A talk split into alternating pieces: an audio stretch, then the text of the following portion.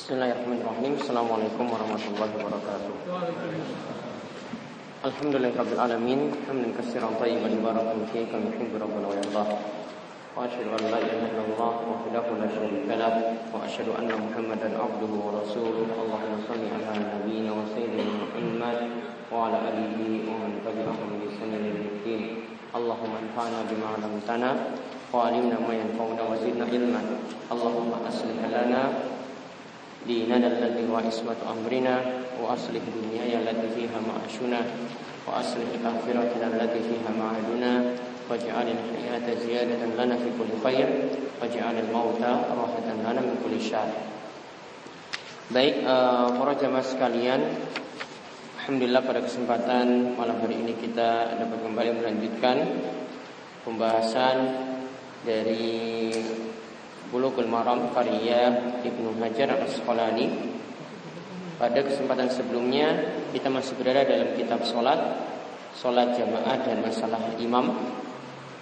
Pembahasan terakhir hadis nomor 16 dalam bab ini atau 412 dari Ibnu dari Abu Mas'ud di mana diterangkan manakah yang lebih didahulukan sebagai imam. Untuk kesempatan kali ini dalam hadis nomor 17 dalam bab atau 413 dari kitab Bulughul Maram kita bahas tentang siapa yang tidak sah menjadi imam. Ya, siapa yang tidak sah menjadi imam. Yaitu riwayatnya dari Ibnu Majah. Diriwayatkan dari Ibnu Majah dari hadis Jabir radhiyallahu anhu. Dari hadis Jabir radhiyallahu anhu disebutkan wala ta'ummanna imra'atun rajulan. Tidak boleh wanita menjadi imam untuk laki-laki. Wala a'rabiyun muhajiran.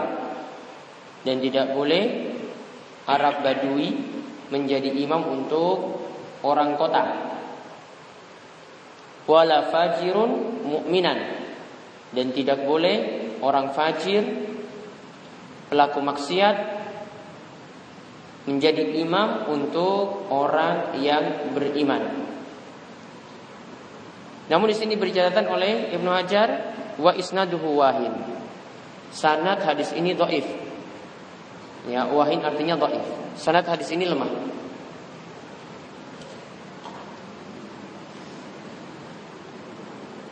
Namun kalau kita tinjau satu persatu dari hadis ini, yang pertama, wala ta'ummanna imra'atun rajulan.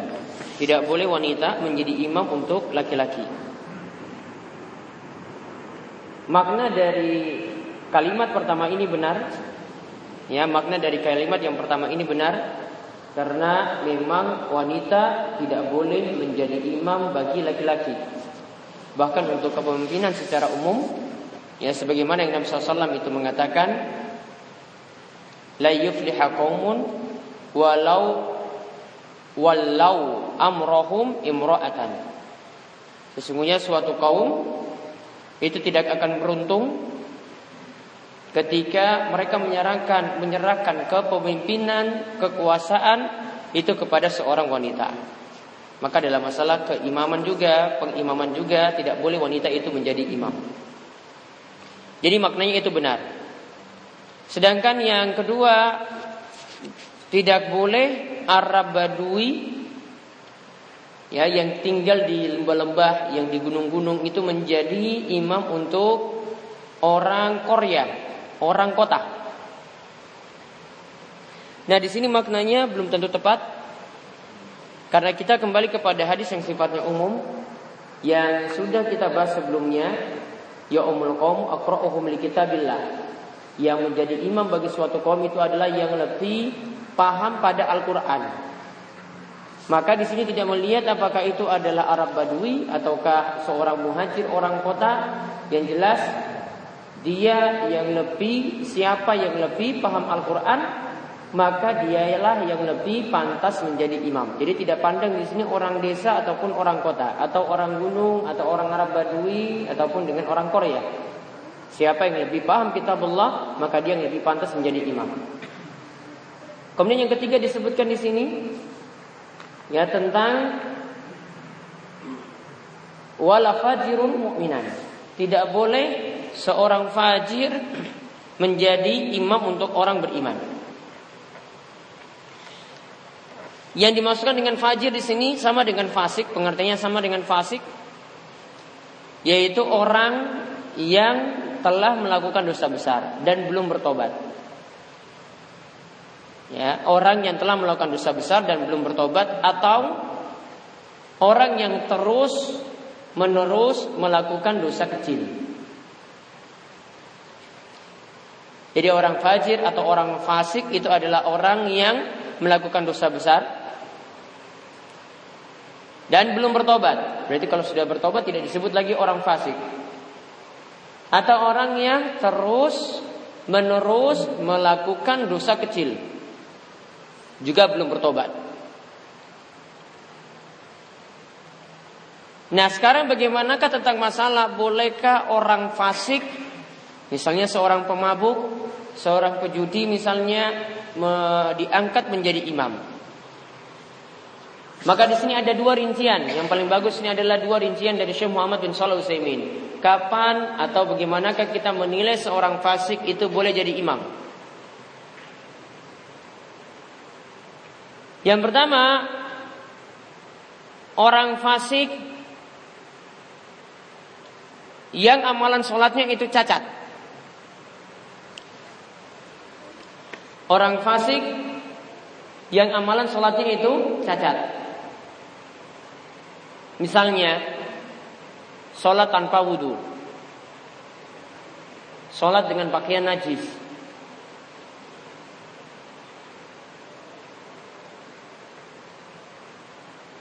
Ya, sholat tanpa wudhu atau sholat dengan pakaian najis. Karena ini kaitannya dengan zat sholat. Kalau dia nekat sholat dalam keadaan tidak berwudhu, padahal mampu untuk berwudhu, maka ketika itu dia disebut fasik. Sholatnya sah atau tidak? Untuk kondisi yang pertama ini sholatnya tidak sah.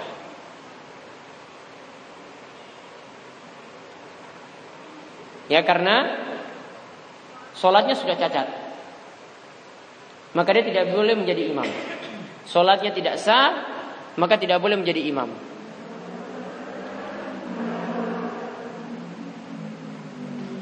Kemudian yang kedua, orang fasik yang amalan kefasikannya di luar sholat. Yang amalan kefasikannya di luar sholat.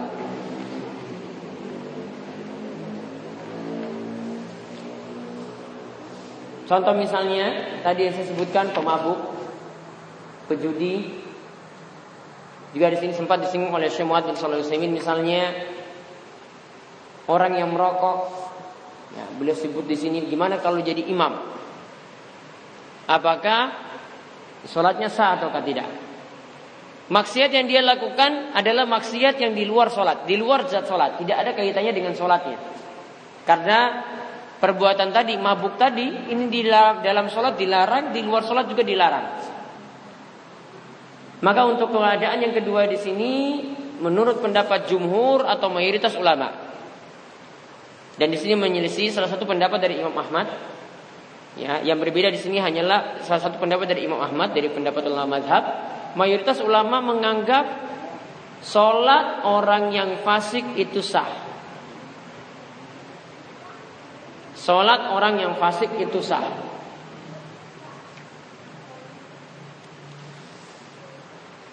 Dengan beberapa alasan. Ya, sholat orang yang fasik itu sah dengan beberapa alasan. Yang pertama berdasarkan kaidah man sahhat salatuhu sahhat imamatuhu. Siapa yang sholatnya itu sah ketika sholat sendiri? Siapa yang sholatnya itu sah ketika sholat sendiri maka sholatnya juga sah ketika jadi imam. Ya, maka sholatnya sah ketika jadi imam. Man sahhat sholatuhu sahhat imamatuhu.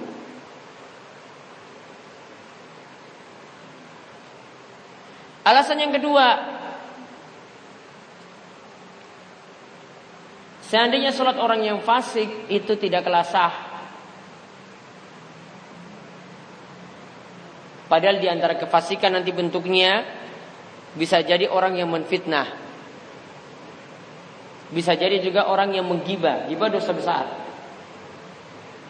Bisa jadi juga orang yang menipu. Perbuatan-perbuatan lisan seperti ini semua orang tidak lepas dari perbuatan tadi. Ya.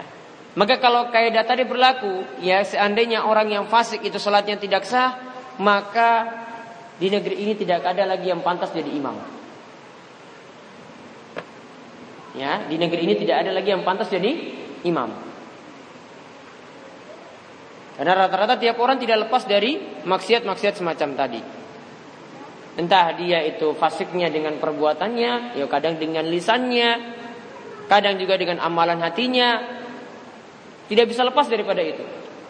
Maka kata Syekh Muhammad bin Shalih seandainya itu diterapkan, maka tidak ada pantas yang tidak ada lagi yang pantas jadi imam. Karena contohnya tadi gibah, ya menjelek-jelekan orang lain, di saat dia itu tidak ada, ini dosa besar. Seandainya mau diterapkan tadi kepastikan ini adalah syarat ya supaya eh, supaya jadi imam artinya imam itu harus tidak fasik atau diistilahkan dengan memiliki sifat adalah maka tidak ada lagi yang pantas menjadi imam. Kemudian yang ketiga alasan yang ketiga para sahabat radhiyallahu anhum tetap masih sholat di belakang imam-imam yang kejam. Tetap masih sholat di belakang imam-imam yang kejam. Contohnya ya Ibnu Umar itu masih mau sholat di belakang Al-Hajjaj bin Yusuf. Dia adalah pemimpin yang sangat keji. Melakukan kefasikan. Namun kefasikannya, kekejamannya, kekejamannya untuknya tidak pengaruh bagi jamaah yang berada di belakangnya. Maka Ibnu Umar masih tetap bermakmum di belakang pemimpin yang kejam semacam itu. Padahal dia lakukannya dosa besar.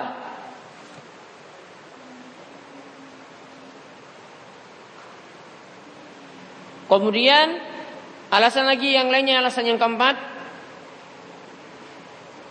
Rasulullah SAW masih memerintahkan untuk sholat di belakang imam yang biasa mengakhirkan sholat. Namun kaum muslimin diperintahkan kerjakan sholat di awal. Ketika imamnya itu mengakhirkan sholat misalnya asar itu nanti mau dekat dengan tenggelamnya matahari, mereka tetap lagi sholat dengan imam tersebut. Jadi sholatnya dua kali. Sholat yang pertama sholat yang tepat waktu. Sholat yang kedua sholat di belakang imamnya yang mengakhirkan sholat. Ini Rasul SAW masih memerintahkan. Jadi kalau kalian mendapatkan pemimpin yang biasa mengakhirkan sholat, maka tetap sholat di belakangnya. Artinya ada sholat yang dilakukan tepat waktu, Ya, dan ada sholat yang dikerjakan tetap di belakang imam tadi. Yang dikerjakan di belakang imam tadi hukumnya sunnah. Tujuannya apa di sini? Biar tidak mendapatkan siksaan dari imam semacam itu.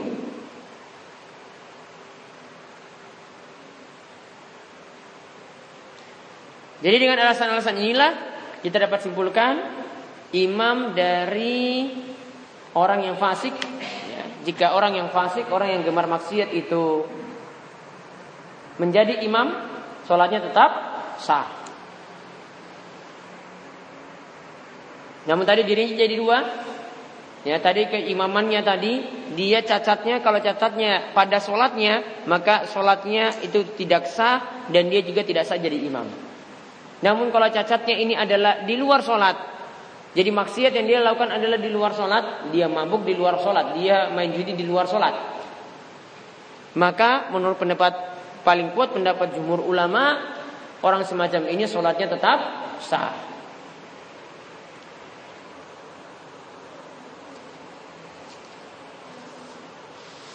Lalu ada pertanyaan Syemwat bin Soleh Husaymin itu ditanya gimana kalau ada imam yang biasa banyak-banyak gerak di dalam sholat.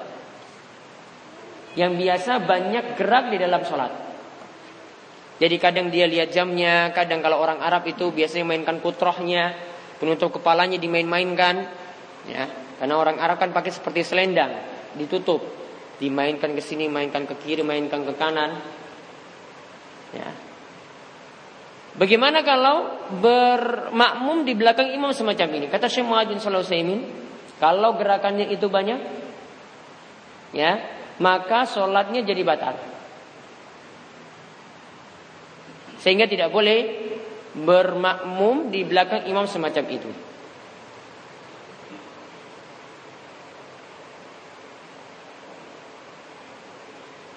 Namun sebagaimana yang disebutkan dalam mata Syafi'i, ada tiga syarat banyak gerak itu yang membatalkan sholat.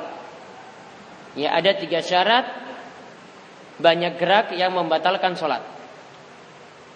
Yang pertama gerakannya itu banyak. Banyaknya di sini adalah minimal tiga gerakan. Kemudian yang kedua gerakannya berturut-turut Maka kalau pada rokat pertama gerak, ini ingat ini di luar gelarkan sholat. Misalnya dia perbaiki pecisnya misalnya, itu cuma satu gerakan. Namun diulang lagi pada rokat kedua, ini tidak dihitung. Karena dipersyaratkan tadi berturut-turut. Baru yang ketiga, yang membatalkan sholat, gerakannya di luar kebutuhan. Jadi misalnya garu-garu karena ada kebutuhan boleh. Misalnya pula ingin merapatkan soft juga boleh karena ada kebutuhan.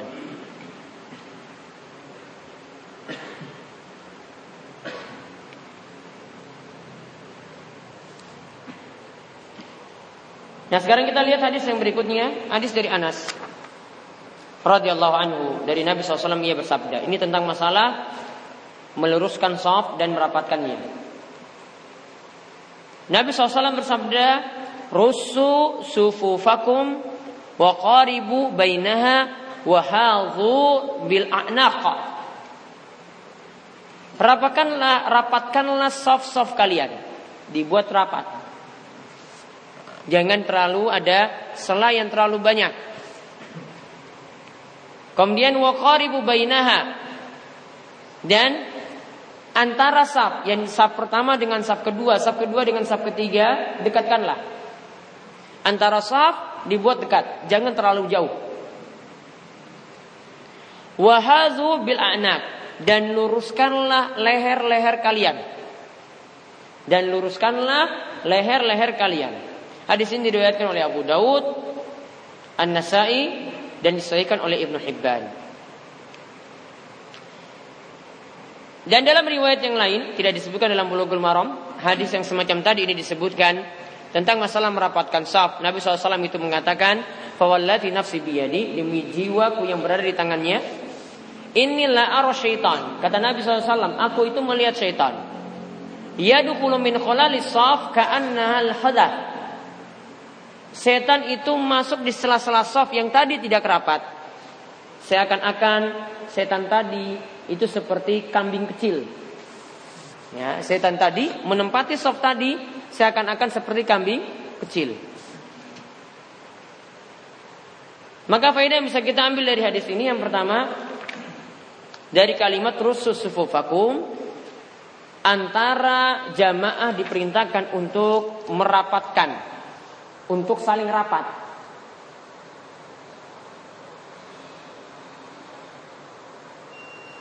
Ya tidak sebagian kita kalau dalam sholat itu biasanya satu jauh. Ya kadang kita mau tarik-tarik juga karena dia terlalu jauh sampai bisa kita tarik. Ya. Tidak mau merapatkan. Ini padahal ini hadis yang dibawakan oleh oleh Ibnu Hajar di sini ini adalah rujukan dalam mazhab Syafi'i. Ya Ibnu Hajar dia ada dalam mazhab Syafi'i. Namun yang praktek di sebagian jemaah di tempat kita Ya, padahal ngaku sebagai mazhab Syafi'i, namun menyelisih hadis-hadis yang dibawakan oleh ulama Syafi'i. Jadi diperintahkan saf itu rapat. Namun kata para ulama, rapatnya di sini jangan sampai sempit-sempitan. Ya.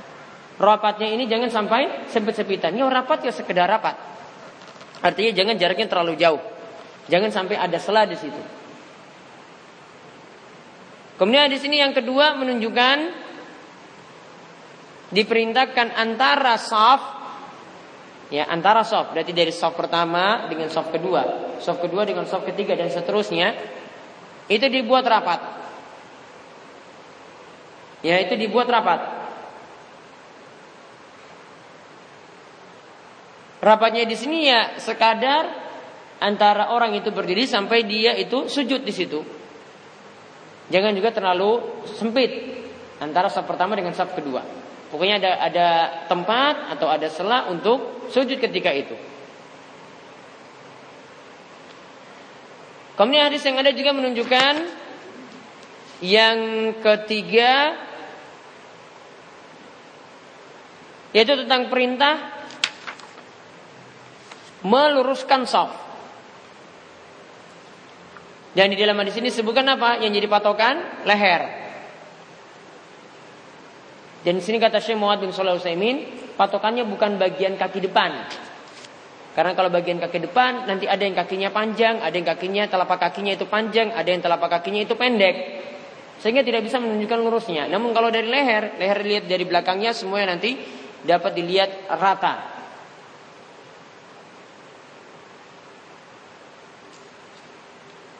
Jadi di sini ada perintah, ada tiga perintah, yaitu yang pertama itu adalah e, merapatkan soft. Ya, dari hadis ini softnya itu dibuat rapat. Kemudian yang kedua, antara soft itu jangan terlalu jauh. Kemudian yang ketiga, softnya itu diperintahkan untuk lurus. Kemudian hadis yang terakhir saya cuma bacakan nanti yang pertemuan berikutnya baru kita bahas yaitu hadis tentang keutamaan soft bagi laki-laki dan perempuan saf laki-laki adalah saf yang paling pertama.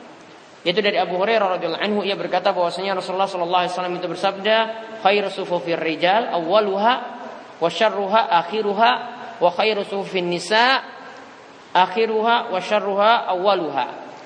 Saf laki-laki yang paling baik itu adalah saf yang pertama dan yang paling jelek adalah saf yang paling belakang.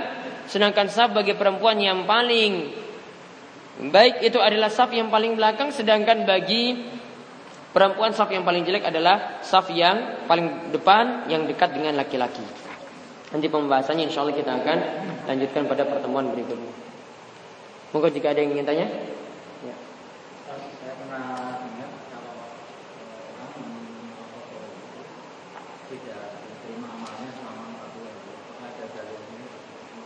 Orang yang minum alkohol tidak diterima amalnya selama 40 hari.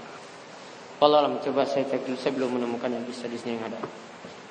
Namun kalau pengertiannya dia tidak diterima amalan, itu pengertiannya cuma tidak diterima pahala. Namun sholatnya masih tetap wajib. Jadi kalau dia meninggalkan sholat, ya maka berdosa. Jadi dosanya double nanti. Ya sama halnya seperti orang yang mendatangi dukun, Nabi SAW katakan sholatnya tidak diterima 40 hari. Sholatnya tetap wajib. Cuma pahalanya saja yang hilang sebagaimana kata Imam Nawawi. Tetap sah sholatnya dan tidak diperintahkan untuk diulangi. tidak ada pahalanya. Mendingan dia lakukan daripada tidak lakukan malah dosanya double. Ada lagi? Ya.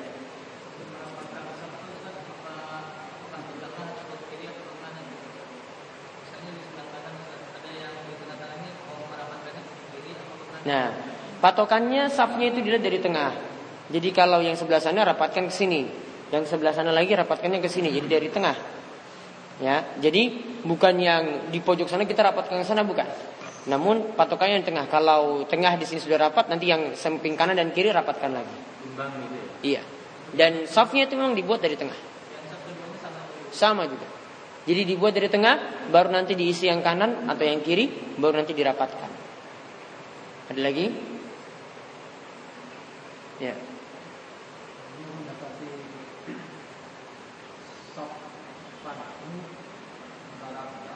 Softnya sudah penuh. Hmm.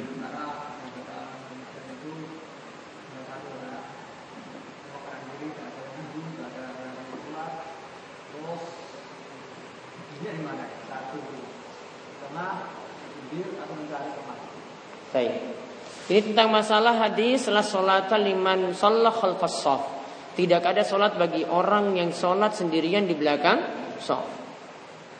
Pengertian di sini yang tepat, ya, ini dikatakan tidak sah jika masih ada kemungkinan untuk untuk mengisi saf yang paling depan.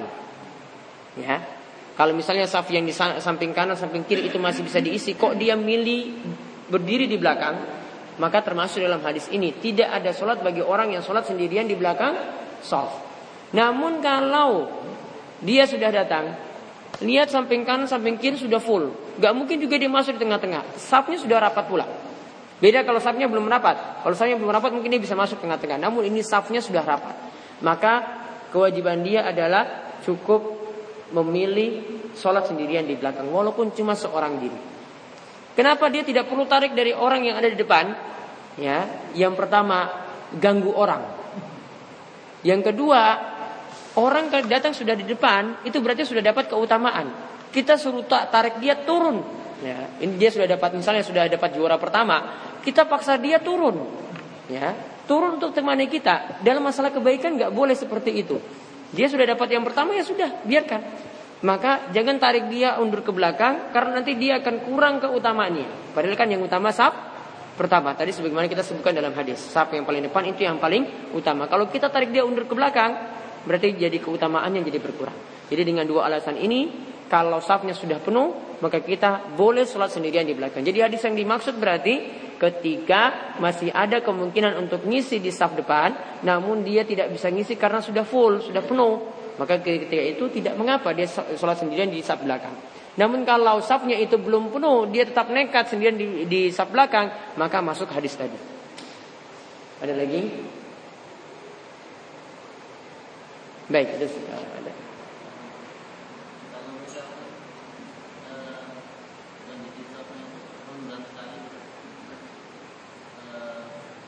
Kondisi softnya renggang sekali.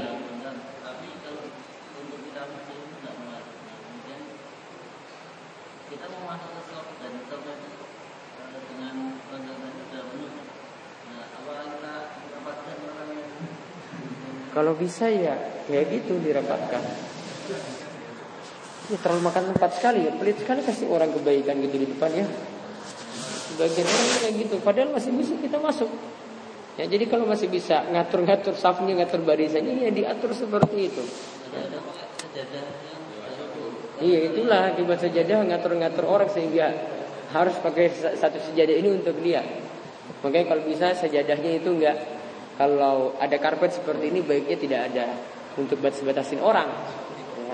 Kalau batas-batasin orang itu dia bilang oh ini ini masih tempat saya berdiri. Iya ini patokan untuk orang gemuk dia itu kurus. Gimana bisa masuk di situ? Ya, demikian yang kita bahas mudah-mudahan bermanfaat. Subhanakallahumma bihamdika asyhadu an la ilaha illa anta astaghfiruka wa atubu ilaik. Assalamualaikum warahmatullahi wabarakatuh.